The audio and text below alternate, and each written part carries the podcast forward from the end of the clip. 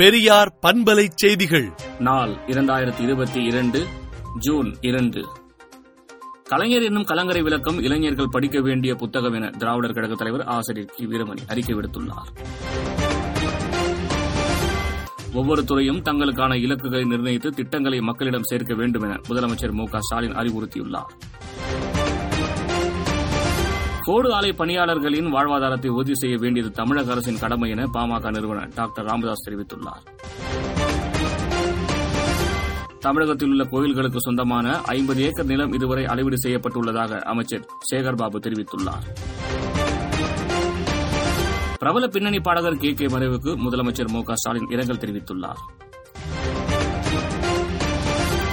சென்னை பல்கலைக்கழகத்தின் இணைப்பு கல்லூரிகள் உறுப்பு கல்லூரிகளில் இரண்டாயிரத்தி இருபத்தி இரண்டு மற்றும் இருபத்தி மூன்று கல்வியாண்டில் மாணவர்கள் சேரலாம் என தெரிவிக்கப்பட்டுள்ளது. தமிழக கவர்னர் ஆர் என் ரவியை முதலமைச்சர் மு க ஸ்டாலின் இன்று மாலை சந்திக்க உள்ளார். காஷ்மீர் மக்களின் பாதுகாப்பை மத்திய அரசு உறுதி செய்ய வேண்டும் என ராஜஸ்தான் முதலமைச்சர் அசோக் கெலாட் கூறியுள்ளார். பணப்பரிமாற்றமே இல்லை ஆனால் பணப்பரிமாற்றம் செய்தார்கள் என்று குற்றம் சாட்டப்படுகிறது என முன்னாள் மத்திய அமைச்சர் ப. சிதம்பரம் தெரிவித்துள்ளார்.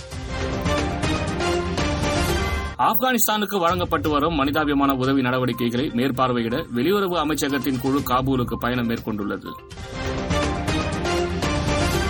குரங்கு அம்மை நோய் பரவல் குறித்து விரிவான ஆய்வு நடத்தப்பட்டு வருவதாக டெட்ரஸ் அதனோம் தெரிவித்துள்ளார்.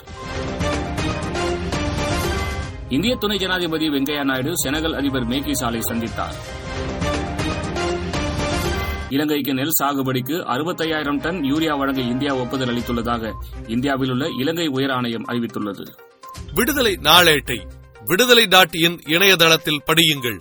பெரியார் பண்பலை செய்திகளை நாள்தோறும் உங்கள் செல்பேசியிலேயே கேட்பதற்கு எட்டு ஒன்று இரண்டு நான்கு ஒன்று ஐந்து இரண்டு இரண்டு இரண்டு இரண்டு என்ற எண்ணுக்கு பெரியார் எஃப் நியூஸ் என்று வாட்ஸ்அப் மூலம் செய்தி அனுப்புங்கள்.